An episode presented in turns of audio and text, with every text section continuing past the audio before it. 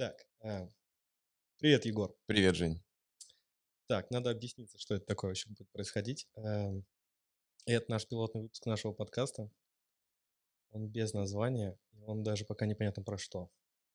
Так как Егор аналитик и я аналитик, то мы будем говорить, наверное, сегодня больше про то, чем мы занимаемся, и то, что нас волнует. Ну и вообще мы решили, что как, как у стендаперов, да? Есть же куча стендаперов, которые ходят просто друг к другу на подкасты. Поэтому будем звать всех своих знакомых, Да, про все разговаривать. которых мы считаем более интересными, чем стендаперов. Ладно, шутка, стендаперы хорошие люди. Эм, Вот, так что, ну, получится как получится. Не обижайтесь. Если что, пишите, как вам чего, что не понравилось. Так, надо представиться. Егор, как ты представляешься? Кто Э, ты? Я Егор, аналитик э, в Яндексе. Аналитик в Яндексе. Все без деталей. Я думаю, мы потом будем обсуждать это про всякие... Хорошо, разные Егор интересные вещи. но он э, строит сервис Яндекс.Лавка. Это e-grocery. Это самая динамично развивающаяся и быстро растущая ам, индустрия современности. Э, да, я Женя. Э, я руковожу продуктовой аналитикой City Mobile сейчас. Вот. Ну, City Mobile — это такси такое. Вот. До этого я работал еще в Авито, занимался там не аналитикой, работал в Яндекс Такси вместе с Егором. До этого работал в инвестиционном банкинге. До этого немножко что-то делал для Росатома. Э, Что еще? Был младшим научным сотрудником. Всякое такое.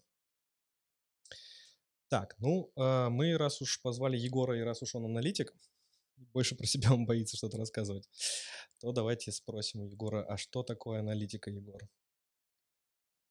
Ам, Слушай, аналитика — это про помощь бизнесу в принятии решений на основе данных.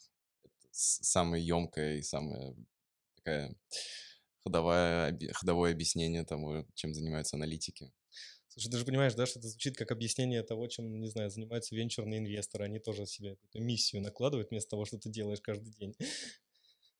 Ну, у тебя есть, эм, скажем, варианты, куда развивать твой продукт, и тебе нужно понять, э, куда лучше это делать э, на основе того, что ты знаешь э, о своих пользователях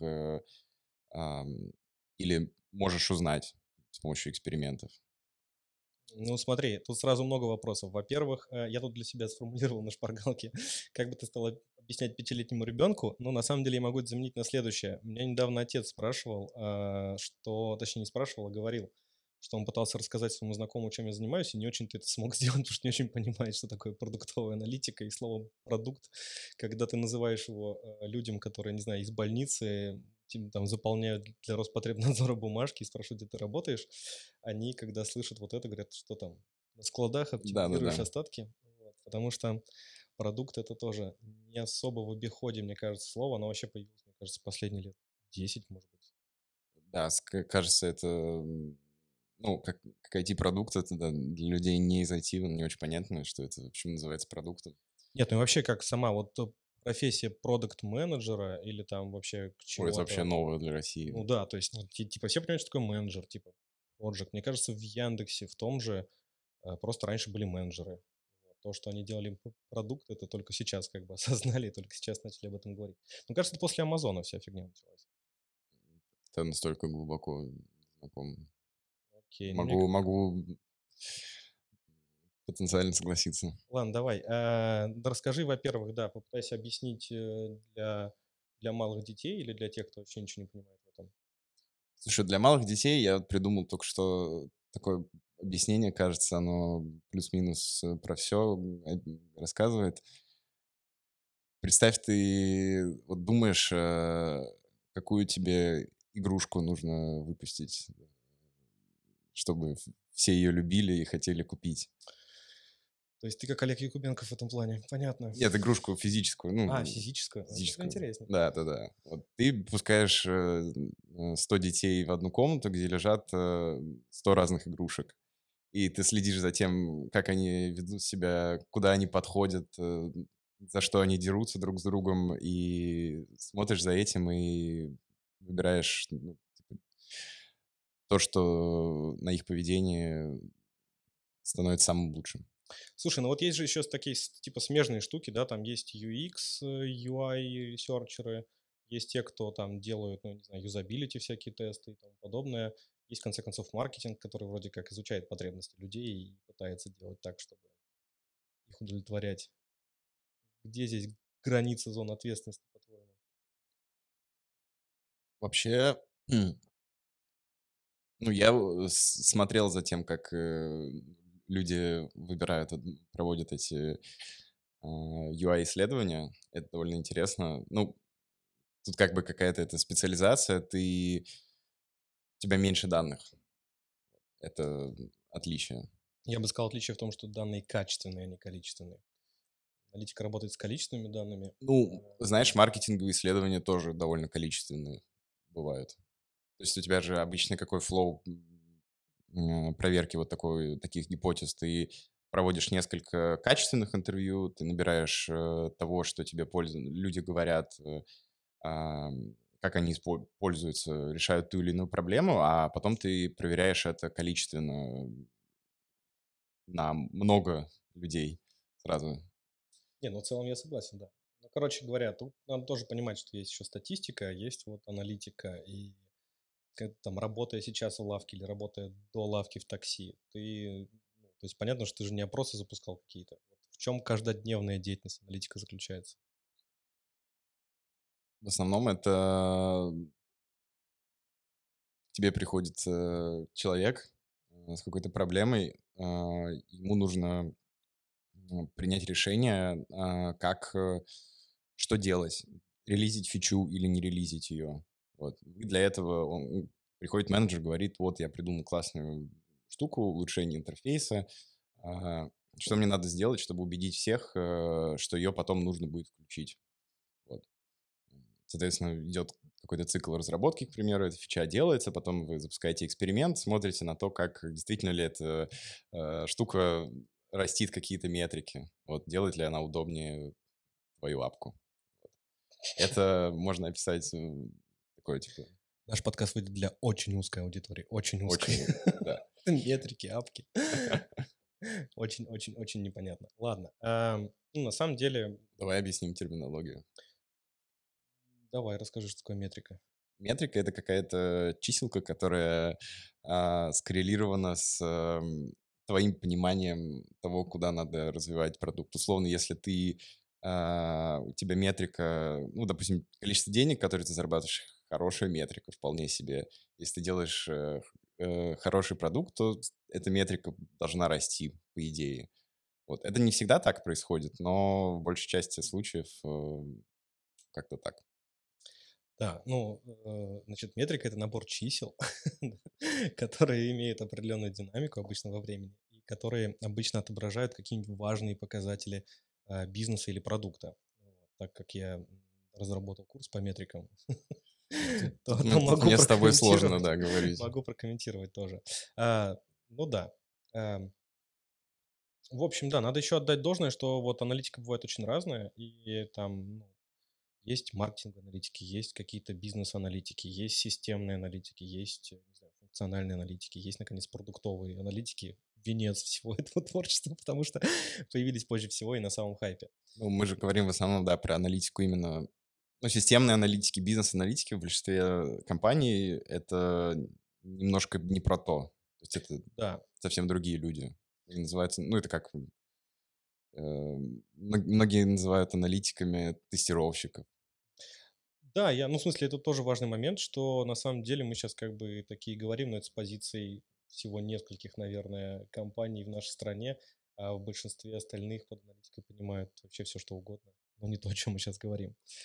Надо это понимать. А, ладно, а, мы не будем играть в Дудя и говорить, какие у нас зарплаты, но тем не менее а, хочется сказать, что, наверное, хорошо быть аналитиком.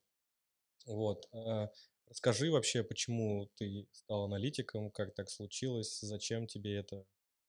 Что для меня это был какой-то естественный путь э, развития после университета, потому что я учился на кафедре, занимался статистикой на мехмате.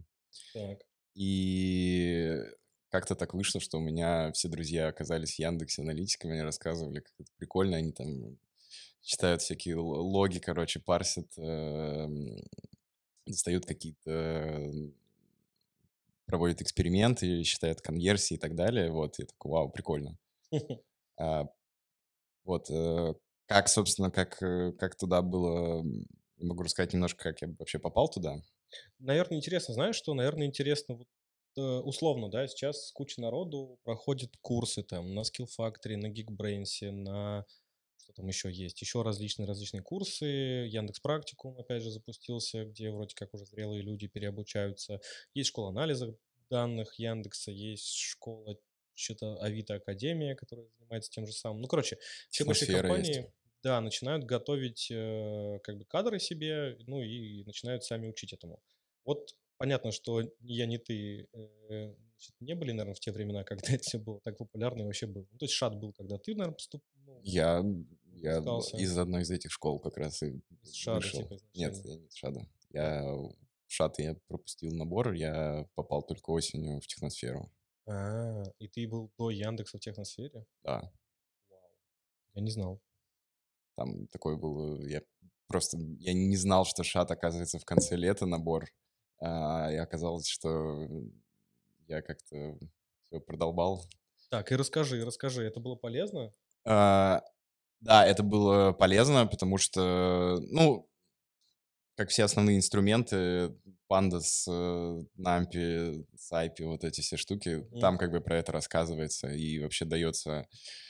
Я не знал, что такое Юпитер ноутбук до этого скажем так. Слушай, ты говоришь просто про функциональные какие-то вещи, ну там условно, да, ты какие-то да, ну, получаешь инструменты вещи, работы с данными, да, да. Это круто. Я скорее про другое. Смотри, ты же не можешь, ну, хотя с другой стороны, это вообще такой типа философский вопрос, можешь ли ты где-то научиться тому, за что человека нанимают, там, условно, на позицию, например, старший аналитик или ведущий аналитик, ну, кроме как на реальном опыте работы. Вот. Но мне интересно просто, как бы, ну, инструменты, окей, ну, это как с программированием, наверное, ты можешь довольно хорошо научиться.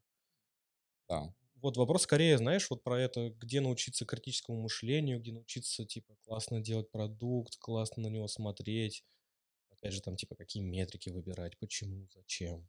Я про продукт, честно, не слышал каких-то курсов. И, ну, вот Go Practice. Ну, Go Practice, Go, да. Go Practice неплох, неплох. Я проходил его, он... Uh, я проходил его в то время, когда я уже все это знал, на самом деле. Uh-huh. Uh, у меня там три года работал уже к этому моменту.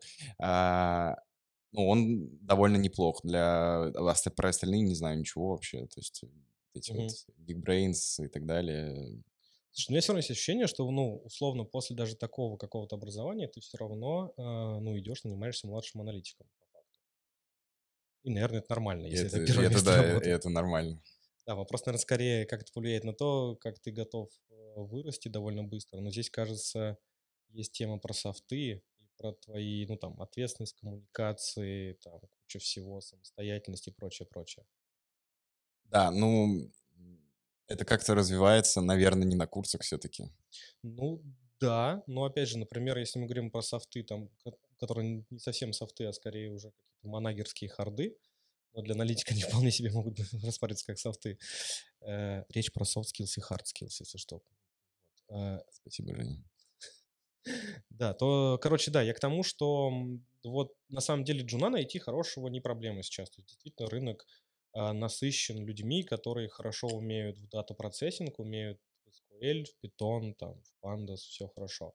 Вопрос только то, что не всегда тебе, э, ну, то есть вот я как человек, который много нанимал людей всегда, а последнее, наверное, там время особенно, то есть за пять месяцев мы там удвоились так нормально, типа, в головах. А, и это не супер низкой базы. Неплохо. Вот. И, короче говоря, да, идея в том, что иногда у тебя настолько условно не хватает рук, что ты хочешь нанять человека, который полностью закроет тебе направление. И нанять человека, который просто умеет что-то выгружать, и там, не знаю, из данных, там, таблички join в SQL, умеет там, не знаю, типа корреляции в пандасе считать что-то еще, какую-то дескриптивную статистику первичную как бы делать, э, тут гораздо важнее понимать, а что он будет делать и зачем. И не совсем понятно, как ты будешь там на 15 человек или на сколько-то сам расписывать все эти задачки, короче, и все это вести. То есть скорее надо, чтобы человек сам думал, а ему ты ну, ставишь, как ты вначале сказал, да, не задачку, а проблему именно. Что типа, чувак, вот у нас есть проблема, мы там растем, например, а, там какими-то темпами. плюс 20% из месяца в месяц. Вот. А хотим расти плюс 40. Вот. Типа, что сделать? И как бы тут про поиск точек роста, про всякие штуки, про гипотезы, про системное мышление, не знаю, про миллиард всего еще. И это как вроде как и аналитика, а вроде как уже и не аналитика. На самом деле это, кажется, про набор правильных вопросов, которые человек должен задавать, когда к нему приходят э, а, с какой-то проблемой вообще. Да, вот. в этом мы можем долго. Да. И ты, ну, это все кажется вполне, этому всему можно научиться. Просто оно, думаю, варьируется от компании в компанию, поэтому есть, ты можешь научиться такому-то общему фреймворку. Это правда. А, так, ладно, расскажи, как ты вообще жалеешь, что ты пошел сначала в Яндекс, или сейчас бы ты сделал как-то по-другому, или все было круто, надо было идти в Яндекс, работать в Яндексе? Я абсолютно не жалею. Очень крутой опыт. Все еще. И вообще, то есть это, э, не знаю, одна из лучших компаний, наверное, в России точно.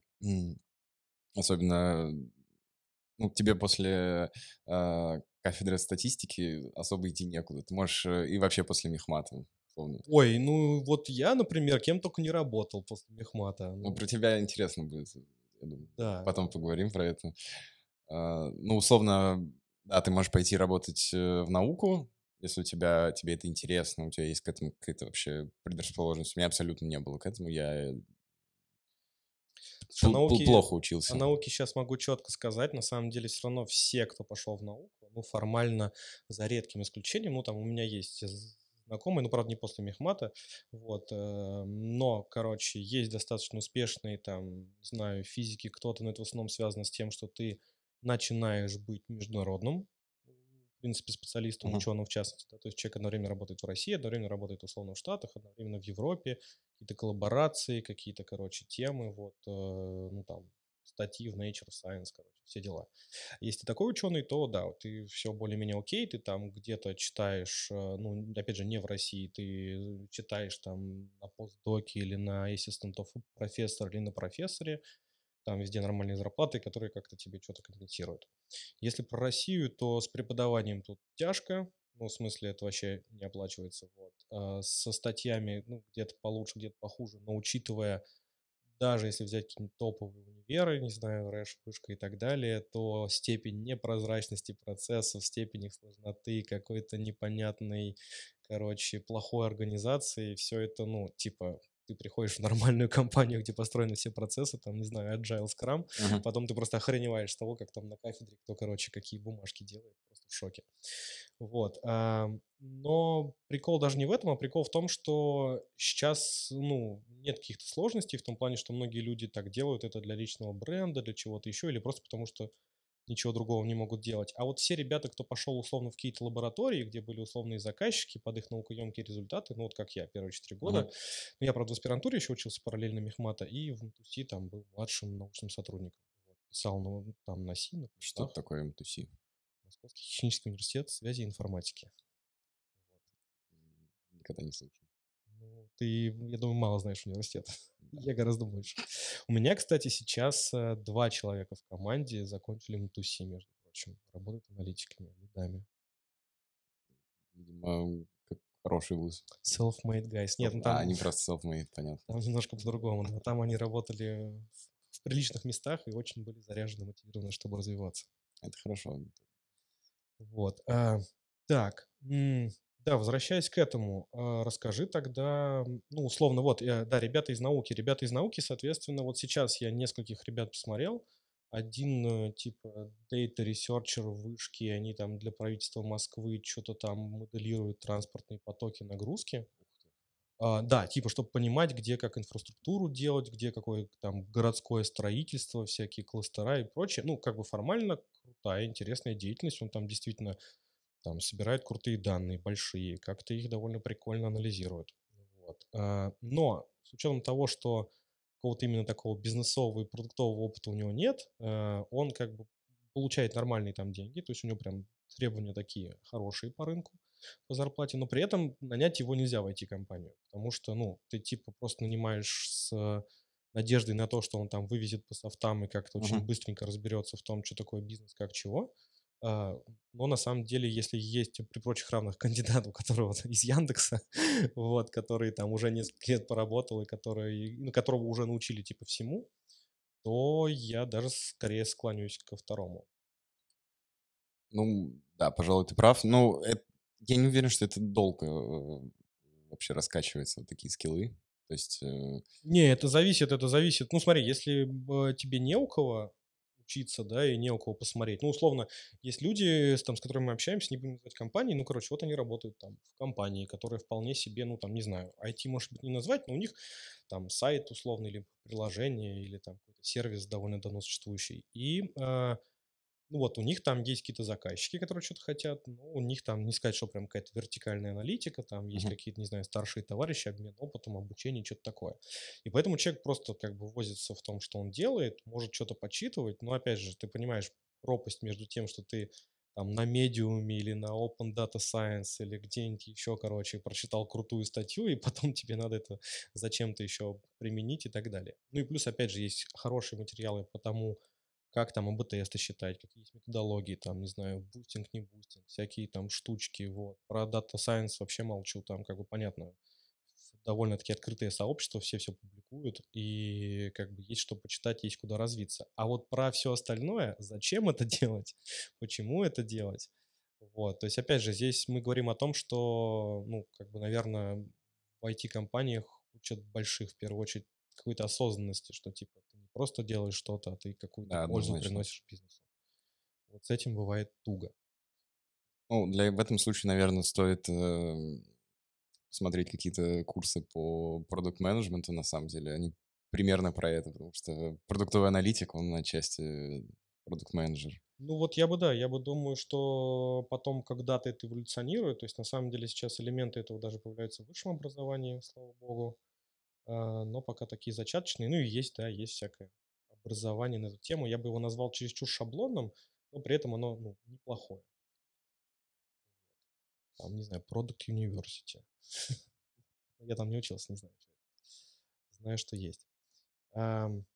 Так, давай, раз уж мы заговорили про всякий рост и так далее, и про то, как там учиться, расти, у кого учиться. а Как ты все это время рос? Каким образом ты развивался? Ну, я имею в виду профессионально, конечно, но, в принципе, можем и не про профессионально поговорить тоже. Вот. а Что помогало тогда, на начальных этапах, что сейчас помогает? Ну, это как-то ну, какие-то, если ты говоришь про специальные курсы, я Не, я не про курсы, на самом деле, вот в целом, вот смотри, например, ты такой говоришь, я там, условно, два года назад был там, э, я не знаю, каким-то там, условно, таким аналитиком. А, Да, это в год, я основном научился, стал, типа, более крутым. Да, да, это в основном, на самом деле, приходит просто с опытом. Ты видишь, м, м, какие-то шорткаты, короткие пути, а, к к тому, куда ты хочешь прийти. И я имею в виду в плане решения задач. Так, хорошо, давай тогда поговорим про цель. У тебя есть какая-то цель в плане карьеры? Глобально нет. То есть тебя, типа, устраивает то, ш- кем ты работаешь, где ты работаешь, все такое. Ну, короче, глобально я не вижу, куда куда двигаться. Я как бы просто п Подожди, пытаюсь подожди. максимизировать, э, з э, Площадь под кривой. площадь под кривой счастья, да. Вот. Э, Не, я имею в виду, ну смотри, ну условно там, ты работаешь, там у тебя были какие-то подчиненные, там пара стажеров или там младших аналитиков, которых ты там, ну там, опять же, развивал, учил, там как-то у тебя какая-то командочка собиралась. Сейчас, кажется, там, опять же, команды такой нет, ну там будет появляться, окей. Вопрос скорее в таком, ну такой, что типа ты потом как-то, ты планируешь экспертно расти в первую очередь в плане там, таких, не знаю, крутых методов, которые ты юзаешь или что-то еще, инструментов, либо ты растешь как бы как уже какой-то руководитель, Мне там, кажется, я не доходил до развилки, поэтому ответить не могу. Э. Где надо решить, понятно, понятно. поэтому посмотрим Да. попозже. а, У меня просто сейчас сложилось четкое. Мы тут недавно, короче, обсуждали там линейку из грейдов Мгм. и вообще, как это должно быть устроено. Ну, и я помню, как это в Яндексе устроено. То есть там ты можешь, ну, то есть понятно, что есть, например, какие-нибудь разработчики. Это, наверное, более понятная вещь, чем аналитики, потому что более давно существует, наверное, на большее количество каких-то а, моментов они уже наступили и, и как-то что-то поняли. Так вот, там понятно, что бывают очень крутые разработчики, которые при этом плохо умеют общаться с людьми и тем более плохо умеют руководить людьми.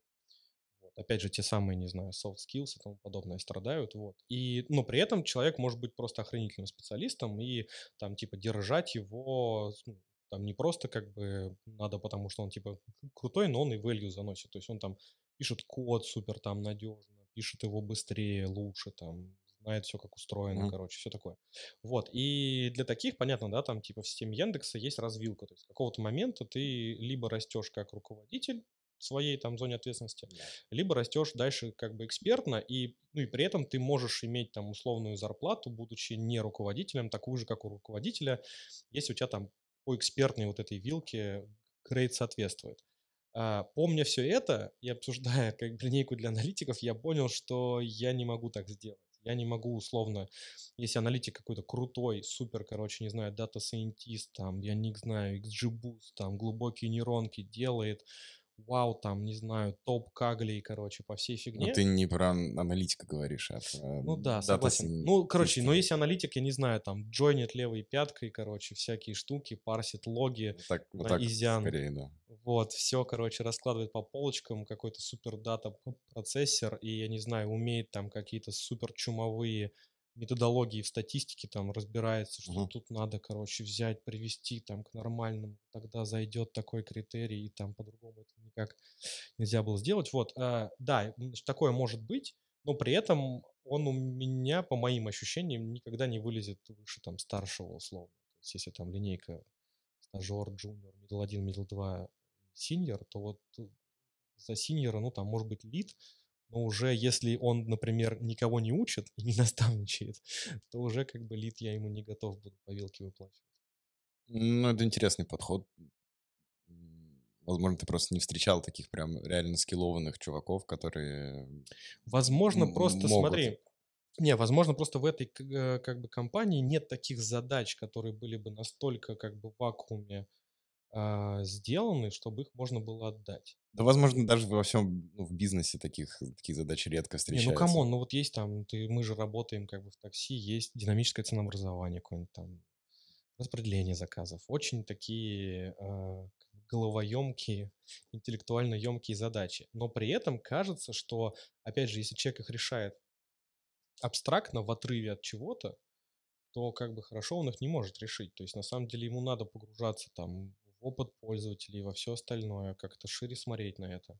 Здесь гораздо важнее, мне кажется, там как-то элемент того, что ты делаешь одно дело вместе со всеми, делаешь его хорошо. Но, с другой стороны, это гораздо более такие задачи, где, где понятно, что ты можешь, в принципе, сформулировать так, что ее формулировка не меняется в течение Да, времени, да. и потом долго ее решаешь, все время улучшая решение. Так, ну, эм, давай поговорим про мотивацию и про ресурсы жизненные. Ох, Э, давай. Смотри, есть, ну, такая вводная, да, есть такой термин, называется выгорание. Вот, не знаю, популярен ли этот термин э, где-нибудь за пределами IT-отрасли или консалтинга, но, короче, идея в том, что да, люди работают, работают э, довольно-таки много, И и в- довольно успешно, скорее. Э, да. Довольно успешно, да. И в какой-то момент, ну, они понимают, вот они много работают, есть какой-то успех, есть какой-то с этого, знаю, профит. Вот. И эм, начинается какая-то, во-первых, какая-то усталость, во-вторых, все становится, наверное, немножко скучно, неинтересно. В-третьих, ты начинаешь задумываться о том, что, о боже мой, а тем ли я вообще занимаюсь? Я сижу в офисе, тыкаю по кнопкам, разговариваю про всякие, короче, продукты, космические корабли бороздящие, э, всякие вещи, и ты такой, блин, а я вообще говоря, может быть, не этим хотел заниматься, может быть, я хотел, не знаю, музыкой заниматься или там творчеством или еще чем-то. Сижу, занимаюсь там в офисе 24 на 7 какой-то херней. Вот э, сталкивался ли ты с потерей мотивации, с тем, что у тебя закончились ресурсы, и ты не понимаешь вообще, зачем ходить на работу? Слушай, такое случается периодами. Сказать, что это было типа однажды, нет, это будет неправдой. Хорошо, что с этим, что с этим делать? Ам, Вообще, кажется, тебе нужно находить в тот момент, когда ты такой чувствуешь, какие-то новые увлечения, которые тебе нравятся. Просто потому ты говоришь про музыку. Например, ты хотел заниматься музыкой, думаешь, что ты хотел заниматься музыкой всю жизнь. Ну, сходи, займись музыкой после работы просто. И э, важный в, этой, в этом фреймворке еще то, что ты начинаешь четко разделять. То есть ставишь просто себе какое-то время, после которого ты не работаешь. Типа 7 вечера, все, ты не отвечаешь на сообщения, не открываешь ноутбук, там, даже если что, что угодно происходит. Ну, форс-мажоры могут быть, но в основном э, старайся избегать этого. И вот дальше это твое личное время, которое ты можешь потратить на то, что тебе нравится, то, что тебе доставляет счастье. Смотри, тут есть коммент. Давай. А, Есть такая штука, что на самом деле, ну там условно, да, что вот это вовлечение в работу, ну то есть, смотри, это, это мнение, то есть с ним можно не согласиться, но кажется, когда мы говорим о тех компаниях, в которых мы работали, и о нашем опыте, ну, наверное, не о всех, но о некоторых, там недостаточная вовлеченность, и люди, которые, условно, значит, после 7 вечера тебе не отвечают, это, ну, как бы достаточно тупиковая штука, потому что ты просто, типа, перестанешь всячески расти. Да, просто. это выход на некоторое время. Это абсолютно т- жить так постоянно и при этом развиваться профессионально и расти, ну, сложновато. То есть, скорее всего, тебе нужно это на какое-то время. Тебе, ты, ты понимаешь, что тебе плохо, ты включаешь такой режим, там, месяц, э, полтора в нем живешь и перестаешь э, себя плохо чувствовать. Вот. И еще одна важная вещь, эм, стоит про это упомянуть, нужно перестать пить алкоголь. Это отдельная Это, тема. м, ну, это конкретно э, касаемо выгорания, это просто алкоголь очень сильный депрессант, и если ты много его пьешь, то тебе не будет становиться легче, тебе будет становиться только хуже. Вот, поэтому надо делать все, что угодно, только не пить. Ну да, долгосрочно это, наверное, на мотивацию не работает никак. Да.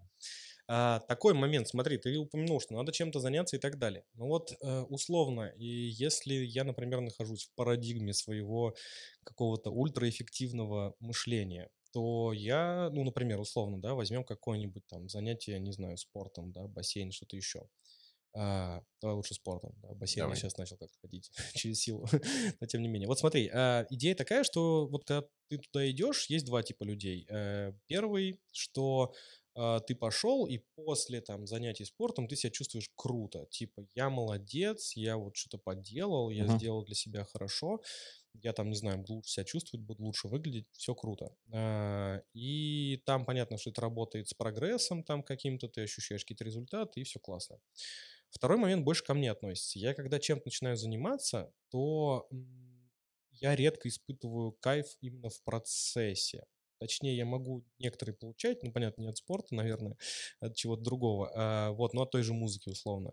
Но при этом, например, в музыке я буду какой-то кайф получать от процесса, но не получать вообще никакого результата. Ну, условно, да, я не буду делать там, типа, биты, записываться под них и выкладывать. Да, это было бы странным. Точнее, я могу это сделать, но я не вижу никакого смысла. Да? Получится какая-то, условно, хрень, которая никому нафиг не интересна, и странно, короче, этим заниматься. Вот. А Ну, со спортом там условно, да, я бы, короче, четко там больше этим занимался, если бы я хотя бы кайфовал в процессе, если бы тоже видел результат. Но результат там как бы с количеством занятий он так или иначе явится. Вопрос в том, что, ну, там, я люблю себя чувствовать хорошо и комфортно и круто, условно, и люблю какую-то деятельность, от которой я себя чувствую хорошо, комфортно и круто. Я знаю, что тебе порекомендовать. Ну, Тебе надо попробовать велик. я вот, да, катал, катал уже, даже попробовал. Ну, опять же, когда я начал задыхаться, когда у меня там вот эти вот подъемы, вот, когда ты на 70 метров поднимаешься, короче, вот такая разность высот на велике Да. от ВТБ арендованном на его первой передаче, тебе тяжеловато достаточно, вот. И я не кайфую, типа, в процессе от этого. Ну, там как-то надо просто ездить ровненько. Слушай, ну да, ну понятно, что есть разные варианты, Да. там как-то, как-то, не знаю, есть еще история про то, что можно с кем-нибудь чем-нибудь заниматься, типа гораздо лучше работает, когда ты один что-то пытаешься делать, ну там сложно искать какую-то только свою мотивацию, когда там условно вы с товарищами гоняете футбол, там с работы, с которыми ты, ты и так много общаешься, то это по-другому воспринимается.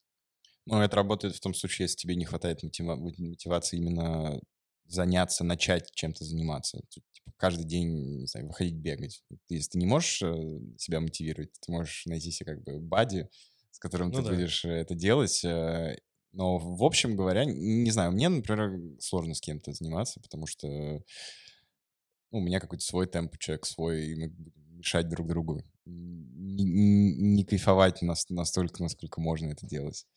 Ты, вот. видимо, уже какой-то очень прокачанный спортсмен. Ну, нет, на самом деле. Ну, на пути. Вот. Ладно, мы говорили про выгорание, прикинулись на спорт. Вот. Слушай, ну это да. связано, ты предложил как одно решение, чем-то займи себя еще. Я говорю, да, ну, например, да. Иногда спорт. для людей проблема чем-то занять себя еще. Ну, условно, типа, здесь понятно, я работаю много, я там что-то делаю, и как бы у меня там, ну, не знаю, компания моя будет успешнее, мне заплатят премию, я там получу повышение, условно, ты понимаешь, что ты делаешь, ради чего, короче, это тебя достаточно сильно, ну, условно, там, типа, стримит, мотивирует. И для многих людей, там, я не знаю, оказывается проблемным, короче, вот это вот, чтобы заняться чем-то еще ради чего-то. Ну, по крайней мере, ты меня, может, я такой один, не знаю. Слушай, да, я тебя понимаю, ну, можно не делать ничего, это тоже выход. Ну, здесь тоже, понимаешь, здесь вопрос, как ты сам с собой вообще э, умеешь находиться. Можно почитать книжку. Да, да почитать какую-нибудь. Есть еще семья, там дети, собаки. Да, к примеру. Вот, отношения, это все понятно. Ну, в общем, а, кажется, что тут э, рецепт единственный простой. Вот. В какой-то момент действительно может э, наступить такой момент, что тебе ничего не помогает. Вот. Э, тогда говорят, что типа, действительно человек ну, прям полностью эмоционально выгорел, и тогда спасает до, на несколько месяцев отпуск. Ехать, делать ничего, вот, э, лежать на пляже, кататься на лыжах, там, что угодно вообще. Слушай, ну есть примеры, когда люди брали большой отпуск, потом меняли работу, да. потом меняли работу еще раз, и все равно это все не помогало. То есть... Ну, ну на таких стадиях мне уж сложно разговаривать. Наверное, да. Да, я другим гостем обсудить. Да, не встречал этого некомпетентен. Да. А, ну, условно, я не знаю, у тебя сейчас, видимо, команды нет, но условно, если бы вот ты руководил большим количеством людей, какие бы именно меры в коллективе против каких-то выгораний и тому подобное можно предпринимать? Э, запретить работать на выходных. Ну, справедливо. Это хороший способ. Он сразу срезает много всяких проблем, которые у тебя появятся в будущем. То есть как бы кажется, вот типа круто люди работают, но если ты работаешь на долгосрочную мотивацию, то это скорее строго в минус. Да, пожалуй, соглашусь. Да, но здесь я все-таки такой, знаешь, у меня есть, наверное, какой-то вот эта вот э, несовременность определенная. Ну, то есть в том плане, что, знаешь, ну, типа, все такие сейчас ребята, кто, кто в, в трендах, короче, во всех, которые типа происходят, все говорят про work and life balance, так же, как это и сейчас. Про то, что у тебя есть работа, есть остальная жизнь, что это должен быть какой-то баланс, там, семья, какие-то увлечения, хобби, спорт и работа, путешествия, все, вот все такое. Вот. А, вопрос в том, что а, у меня есть какое-то внутреннее, не знаю, неприятие слэш а, я более требователен, что ли, к результату. То есть почему-то мне кажется сейчас, ну вот по крайней мере сейчас, что там у тех людей, у кого он есть, он не совсем в ту сторону, и как-то хочется чего-то большего. Особенно же, например, когда ты говоришь о своих подчиненных и так далее, хочется растить всех, хочется всем условно давать большие премии, хочется всем постоянно повышать, короче, грейд и зарплату, хочется, чтобы все такие прям из, из младших аналитиков становились типа старшими за год, вот. А, но идея в том, что, наверное, не всем это надо. Да, абсолютно так. Вот. Поэтому я сейчас стараюсь себя отдергивать и заранее довольно четко ну, с всеми людьми там обговаривать какие-то ожидания, и причем ожидания говорить отдельно, ожидания какие-то на то, что все нормально, все будет хорошо и все классно, и ожидания на то, что, чувак, ты можешь э, делать больше, лучше, и это там будет каким-то образом отдельно отмечено. Да, ну плюс э, надо понимать, что всех людей в целом мотивируют какие-то разные вещи. Кому-то, да, кому-то, кому-то важна зарплата, кому-то важна ответственность за какой-то кусок, кому-то важно, не знаю, вот там, руководителем быть, там, помогать э, растить кого-то и так далее. Это ну, все надо узнавать про людей и помогать им в этом. Да, это правда. Мотивация довольно индивидуальная вещь. Что тебя мотивирует? А, я бы сказал ответственность за продукт. Вот из того, что я сказал. Я так понимаю, это тактический, тактическое высказывание.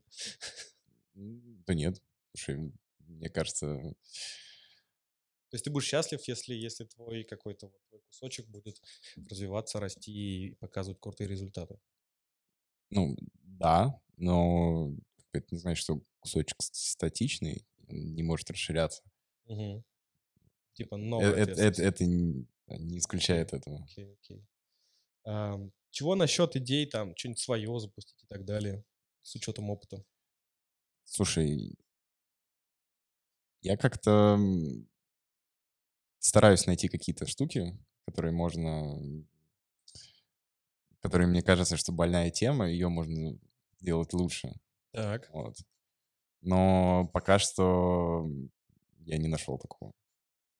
Давай поговорим тогда про следующее, про барьеры к этому. То есть смотри, понятно, что там условно можно действовать эм, достаточно, так скажем, количественно, да, то есть ты можешь не ходить, не искать там зерно, короче, какое-то супер редкое, вот, а ты можешь просто взять там 100 гипотез, короче, и пойти их чекать, ну, там как-то их пофильтровать, поскорить, что из них совсем отвалится, что нет, что-то попробовать, короче, какой-то MVP катнуть.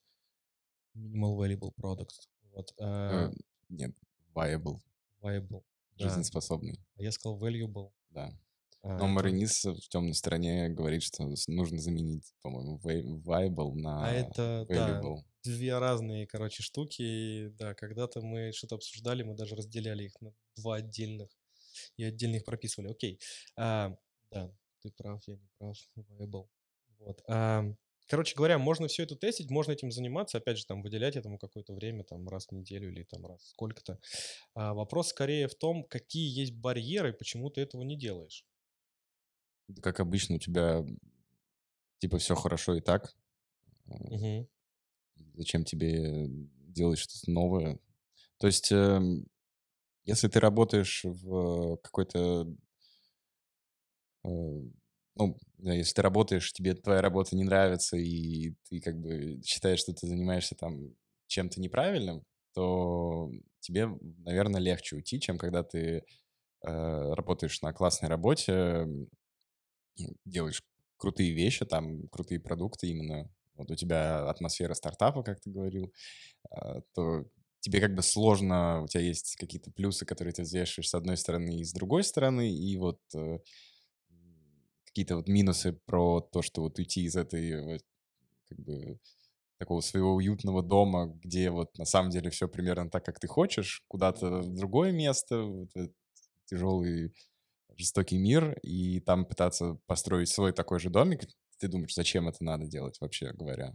Слушай, ну есть же такое понятие, как pet projects, то есть типа вещи, которые люди делают не столько ради того, Да, но выстроили, на них... для кайфа. Да, для них нужно...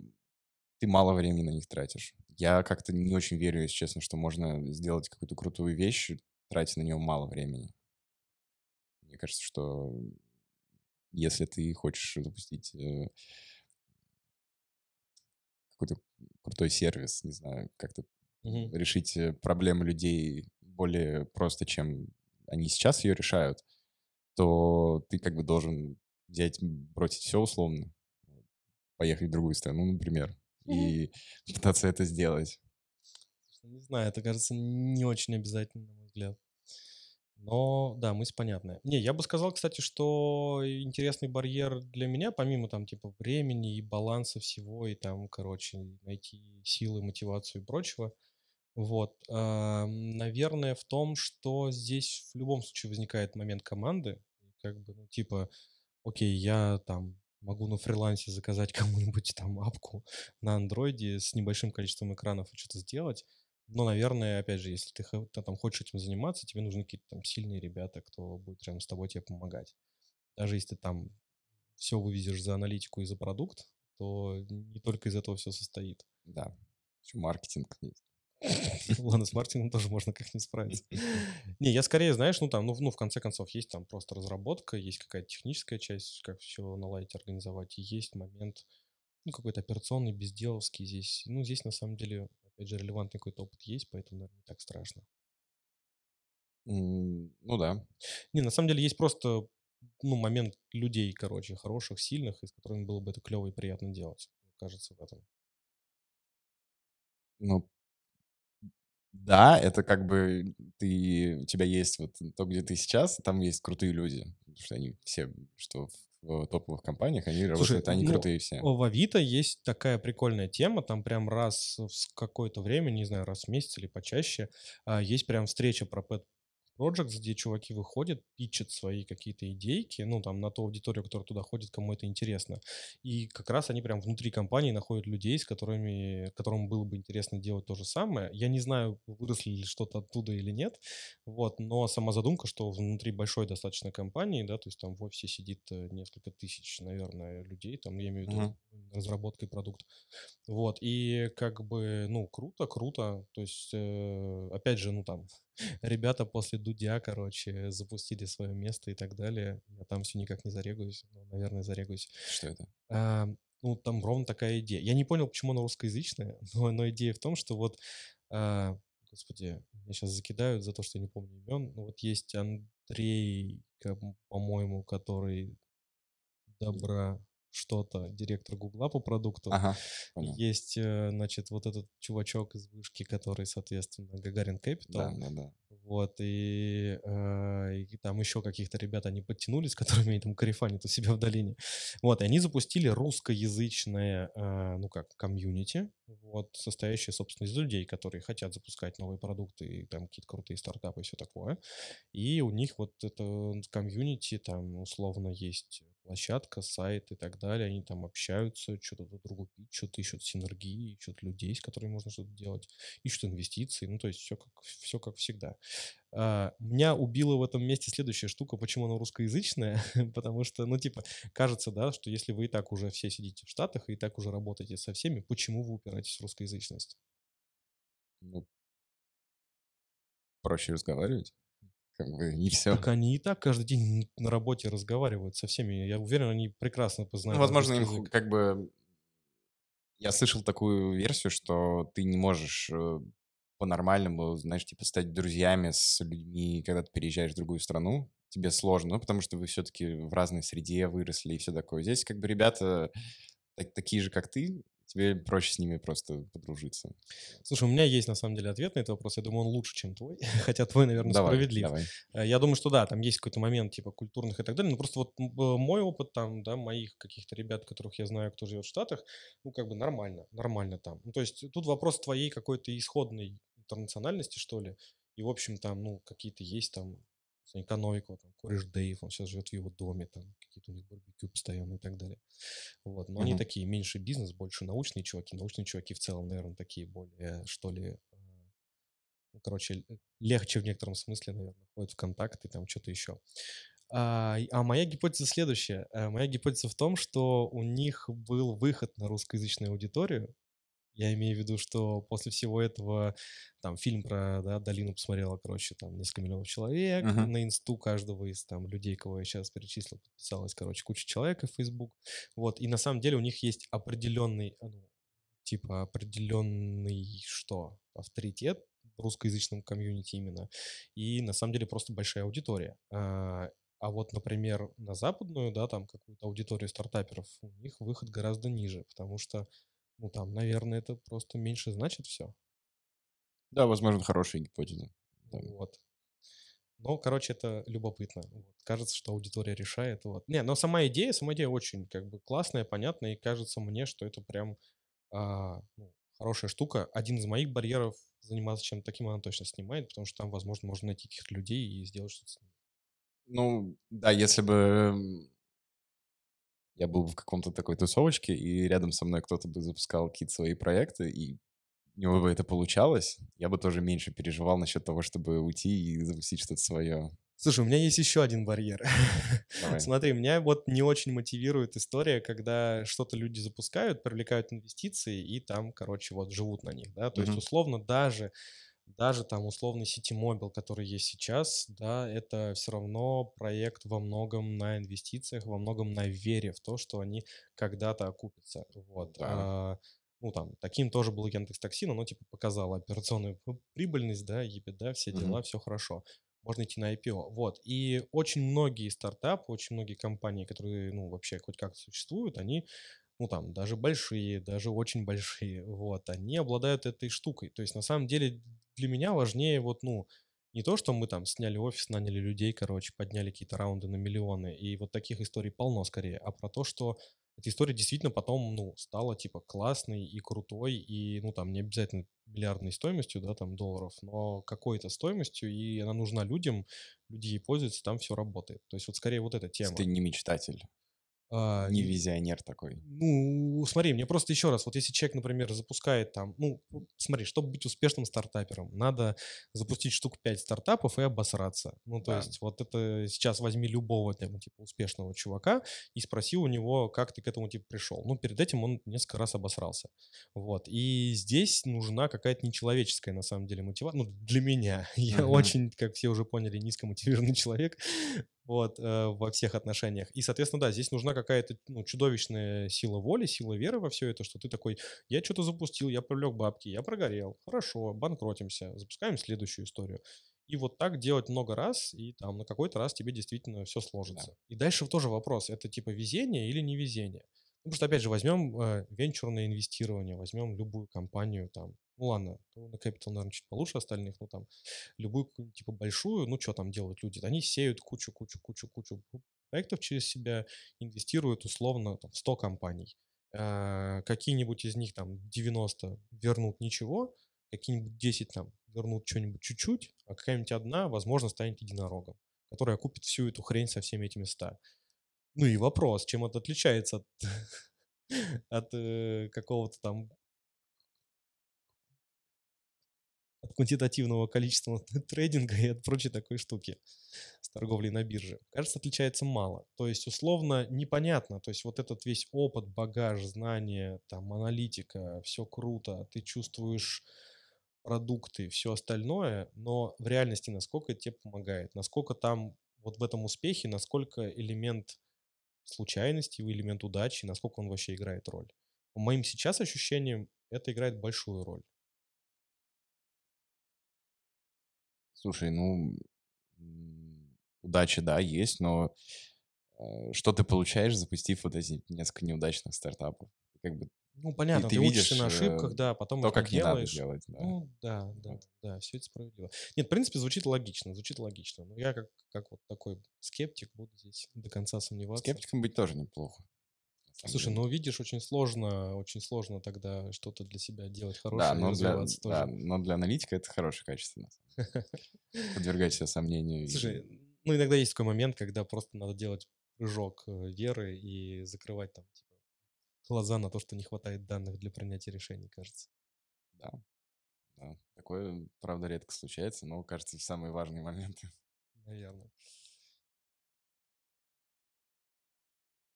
Сейчас, погоди, ты не ответил. А, Ты,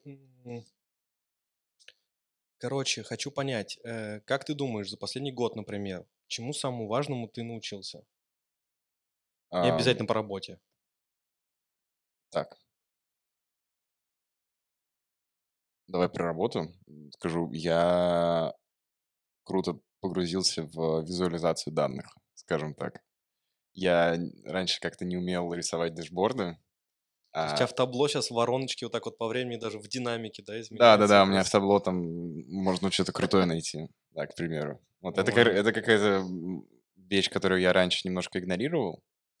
Вообще, как и такое представление результатов работы и вообще создание инструментов, которые как бы помогают людям понимать, что происходит без тебя.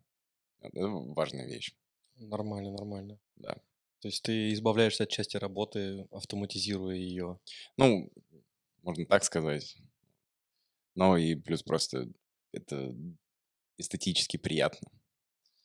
Хорошо. Может, ты нашел какие-то инсайты еще в чем-то, кроме работы? Да, я начал заниматься, условно скажем, заниматься триатлоном, хоть так никто не говорит. Вот. А а, как говорят, как правильно говорить? Ну, вообще, как бы тебе сложно заниматься триатлоном, потому что есть как бы, ну, ты можешь да, пойти... триатлон такая гигантская, Ты, ты- ты- ты можешь пойти поплавать, ты можешь пойти дистанция, да. побегать, ты можешь Мгм. пойти там велик, но как бы вместе ты никогда этим не занимаешься. Мгм. Ты это делаешь только на соревнованиях. Странная деятельность. Да, вот. э, Расскажи, в чем, в чем, в чем интерес, в чем, в чем вообще Слушай, кайф? блин, просто круто ты приезжаешь на какой-то ивент, э, который, э, то есть как бы финальная цель это какое-то соревнование. Вот. Э, Мы поедем в, дека- в октябре в Сочи на как это, олимпийская дистанция называется. Вот там полтора километра ты плывешь, м, потом 40 километров едешь на велике, потом 10 бежишь. Это, А, вот какая-то маленькая, типа четвертинка да, да, это типа нормально. примерно как четверть такого Ironman Мгм, классического большого. А, Ну, для начала нормально. То есть не сказать, что это просто. Вот. В отдельности я все это делал, а вот как, как совместить, ну, посмотрим, как, как видится. Прикольно. А, у меня вот э, на днях в инсте на выходных э, знакомый пробежал, я так понимаю, ультрамарафон или что-то такое. Они когда, когда они бежали 57, что ли, Это, километров, этот груд, наверное. наверное. Когда они по каким-то... там, Да-да-да, они еще, они еще, да, по местности бегут, Да-да-да, не по дорогам.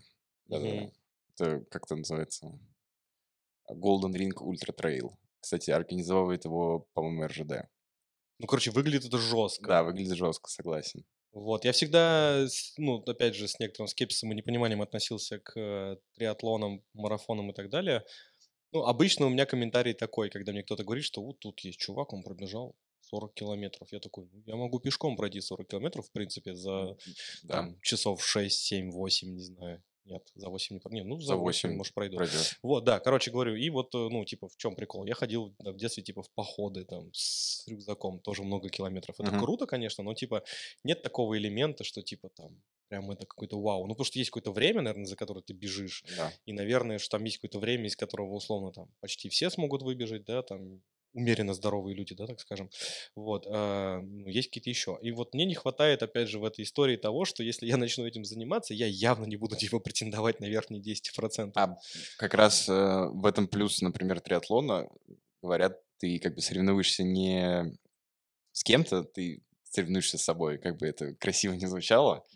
Слушай, ну даже с собой, смотри, ам, как бы вот, ну, условно, вот, например, я, я пошел и там, не знаю, километр я бегу там, за сколько бегут километр, короче, за сколько-то там, полминуты, минуту, неважно. Мгм.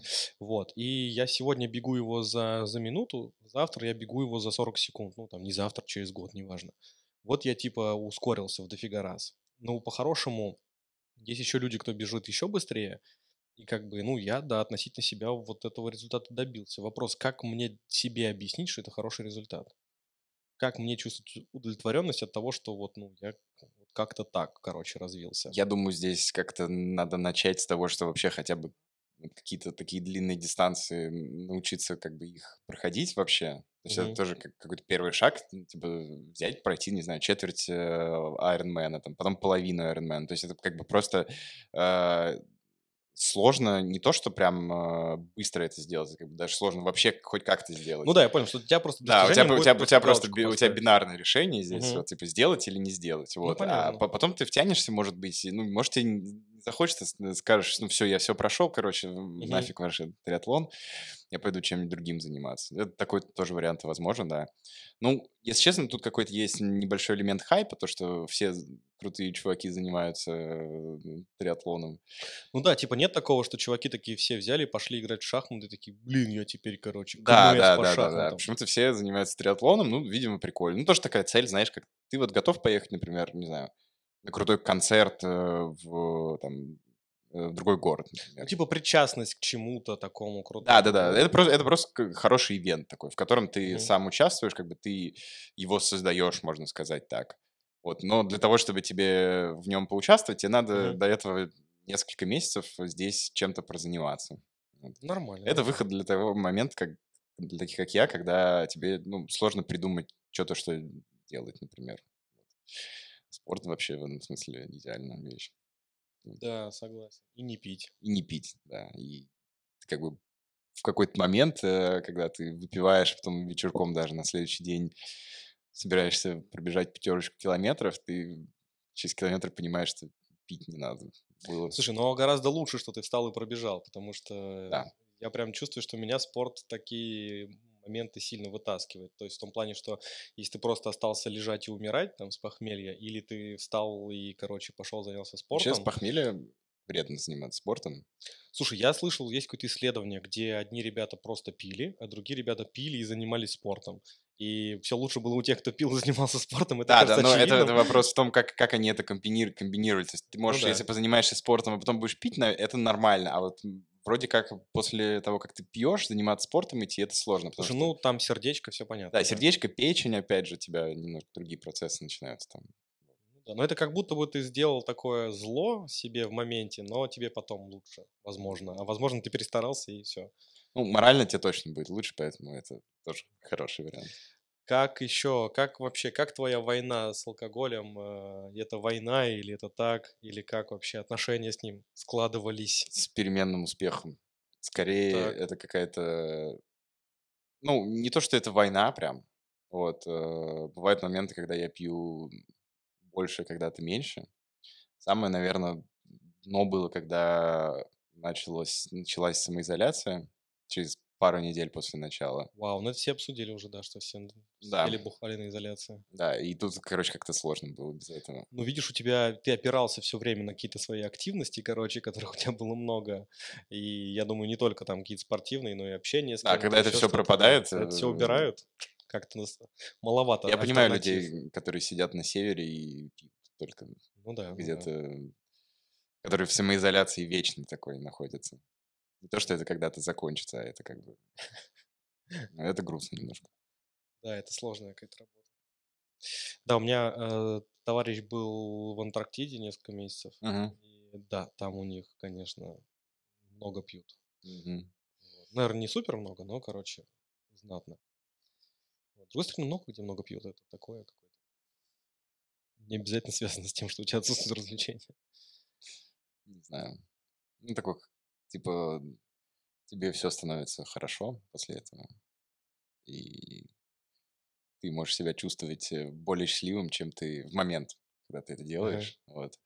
Чем ты просто так себя ощущаешь. Это не очень хорошее, на самом деле, Но чувство. это легкий дофамин, да. Да, это как да. бы совсем печальная Ну, история. Такой, как наркотик обычный. Да, да. Все так работают. Так, а, Женя, а у тебя какие открытия произошли в последнее время? Слушай, ну вот эм, я не могу сказать, что я его прям совершил, но я явно в процессе. А, Во-первых, я понял, что нет смысла находиться в какой-то ситуации, в которой тебе плохо, и ты там условно страдаешь, ам, потому что надо, ну, как-то пытаться ее поменять. Вот очень часто люди зависают в какой-то там, в той же, не знаю, какой-нибудь, не знаю, депрессовой ситуации, либо там на низкой мотивации на работе, когда что-то не получается и так далее, и как-то выхода из этого нет. И вот здесь, ну, важно понимать, что инструменты встряхнуться есть, ну, вроде как почти всегда. Вот. А второй момент, не менее важный, кажется, это про то, что надо о себе заботиться и себя любить. Ну, типа история с тем, что Да. вот э, постоянно есть какая-то штука, что ты там много работаешь ради там работы, как бы не совсем ради себя. Что ты там, например, можешь не поспать там ради там, чтобы что-нибудь сделать, либо кому-то помочь условно, либо там что-то я делаю, не знаю, для семьи, там, для чего-то еще. Вот. Много всего я делаю для чего-то, и как бы я прям поймался на мысли, что я очень мало делаю для себя, и у меня ну, и с желаниями возникают такие же, типа, сложности, и с мотивацией что-либо Мгм. делать, потому что я тебе говорю, я вот не кайфую, например, от того, что я там пошел, типа, в зале потягал, там в зале все тягают больше, чем я, я выгляжу хреново а, и чувствую себя хреново в этот момент, и вот какая, типа, фигня. А если относиться там к этому, ну, то есть раскручивать это, не знаю, по-другому, там вот э, мы говорили об алкоголе, была такая программа, называется «Привилегия», сейчас она называется Sober One, по-моему, и там как раз, э, ну, какой-то тоже курс на основе разных, соответственно, методик, что-то взято у анонимных алкоголиков, что-то Мгм. взято а, из когнитивно-поведенческой терапии, что-то еще откуда-то. Короче, там такой большой микс всяких разных штук и а, сообщество, в общем, определенное людей, кто перестает пить, короче, Мгм. вот. И там какие-то в процессе есть много всякого домашней работы по поводу того, что ты там как ты ищешь.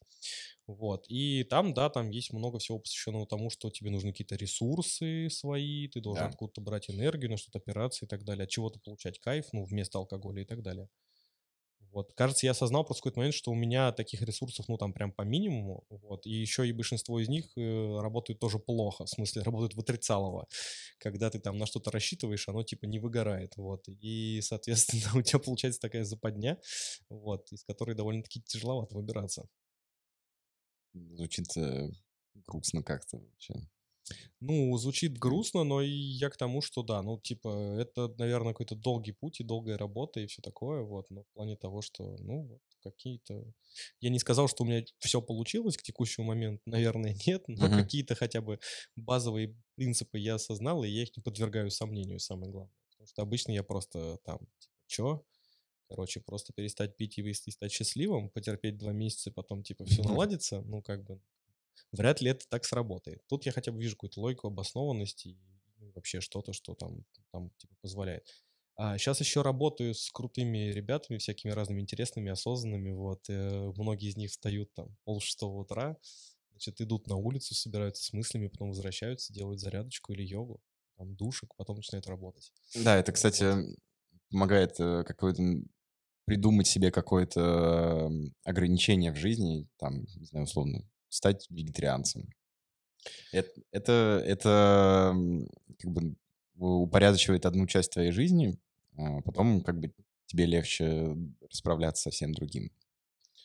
Ну, когда ты обретаешь контроль в чем-то, да, это дает тебе, в принципе, силы какие-то с другими вещами разобраться.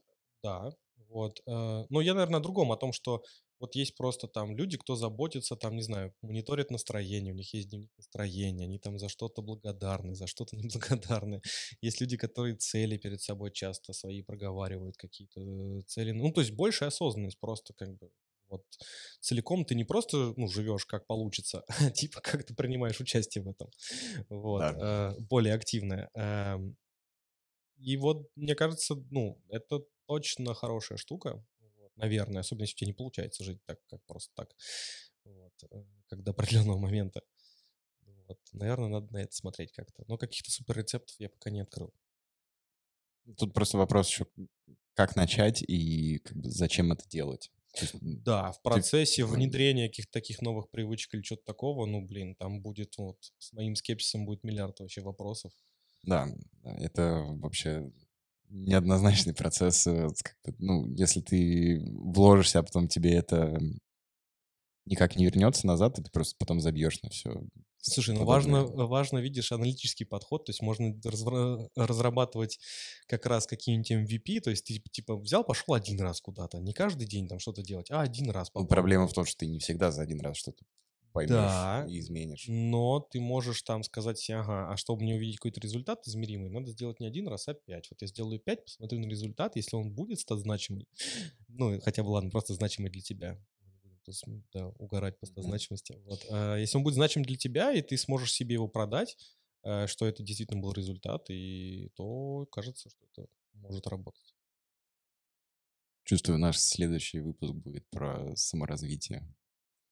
Ну, хотелось бы как-то по-другому его обозначить. Нет, у нас в целом темы такие, да, у нас есть аналитика про продукт и про то, чему ты научился, как ты куда идешь, растешь, развиваешься, что помогает тебе жить, что помогает быть э, счастливым, не знаю, что-нибудь такое. Крутые темы.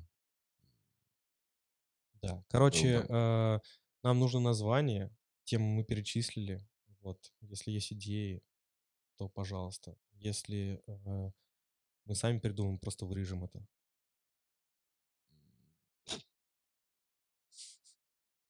Способ. Все.